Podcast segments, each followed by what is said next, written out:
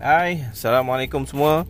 Uh, Saya rasa Sudah hampir uh, 6 bulan Ataupun separuh tahun Semenjak podcast ini bersiar. Kemudian uh, Melalui fasa hiatus uh, Fasa berhibernasi. Uh, Di mana kita tidak ketemu Tapi sekarang saya rasa Saya nak mulakan kembali Podcast ini. Uh, Sepanjang 6 bulan uh, Yang lalu telah banyak perkara yang berlaku banyak juga perkara yang tidak berlaku. Bagi saya contohnya alhamdulillah saya selesai menjalani peperiksaan ataupun penilaian untuk ijazah kedoktoran saya. Dan juga saya telah selesai menghantar semua dokumen-dokumen termasuk tesis hardbound yang diperlukan sebagai prasyarat kepada ijazah ini. Dan sekarang hanya menanti mendapat surat senat which is uh, a point satu titik dalam hidup saya yang sememangnya mustahak. Uh, pada satu ketika untuk ijazah ini saya rasakan dia adalah satu laluan yang mudah. Dan saya begitu optimis. Uh, mungkin uh, sedikit opportunist ya Uh, di mana saya rasakan dengan uh, faktor-faktor tertentu dengan keadaan-keadaan sekitaran uh, mampu untuk mempengaruhi kecepatan saya menyelesaikan uh, ijazah ini. Namun dia tidak seperti yang diduga, terdapat pelbagai rintangan yang dilalui.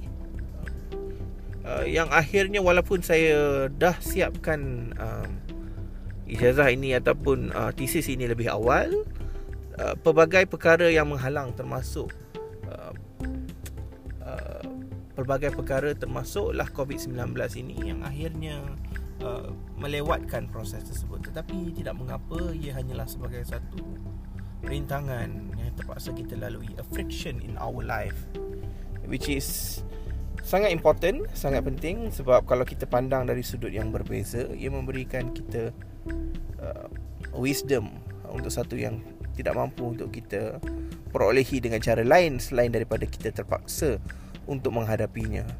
Uh, perkara-perkara lain juga um, dari segi COVID-19 sendiri masih lagi uh, berada di sekeliling dunia termasuk di negara kita dengan keadaan yang lebih mencabar. Tidak ada walaupun satu ketika dahulu nampak wujudnya lekuk namun sekarang ia kembali rebound dengan keadaan yang lebih berganda-ganda.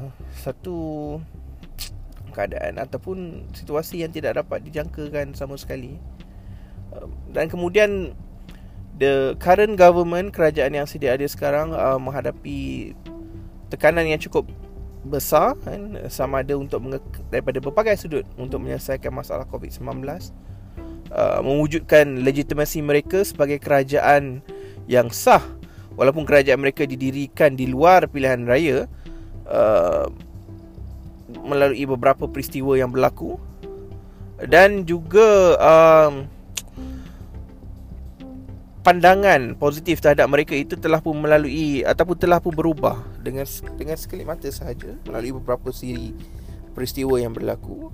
Satu ketika orang begitu positif dengan kecepatan dan juga tindakan yang pantas mereka untuk menghadapi krisis COVID-19 ini. Tetapi sekarang uh, masyarakat mempunyai a mixed reaction eh which is uh, bagi saya saya sendiri pun um, mempunyai pandangan yang kritikal terhadap beberapa perkara yang dilakukan uh, oleh kerajaan sedia ada. Dan antara cadangan-cadangan yang telah diwujudkan oleh kerajaan sedia ada sekarang ini telah pun dibincangkan. Seperti contohnya helikopter money dibangkitkan oleh timbalan menteri belia dan sukan uh, di mana beliau mencadangkan supaya bank negara uh, lebih mencetak wang dalam usaha untuk membantu masyarakat dan juga rakyat menghadapi uh, wabak ini ada mixed reaction definitely.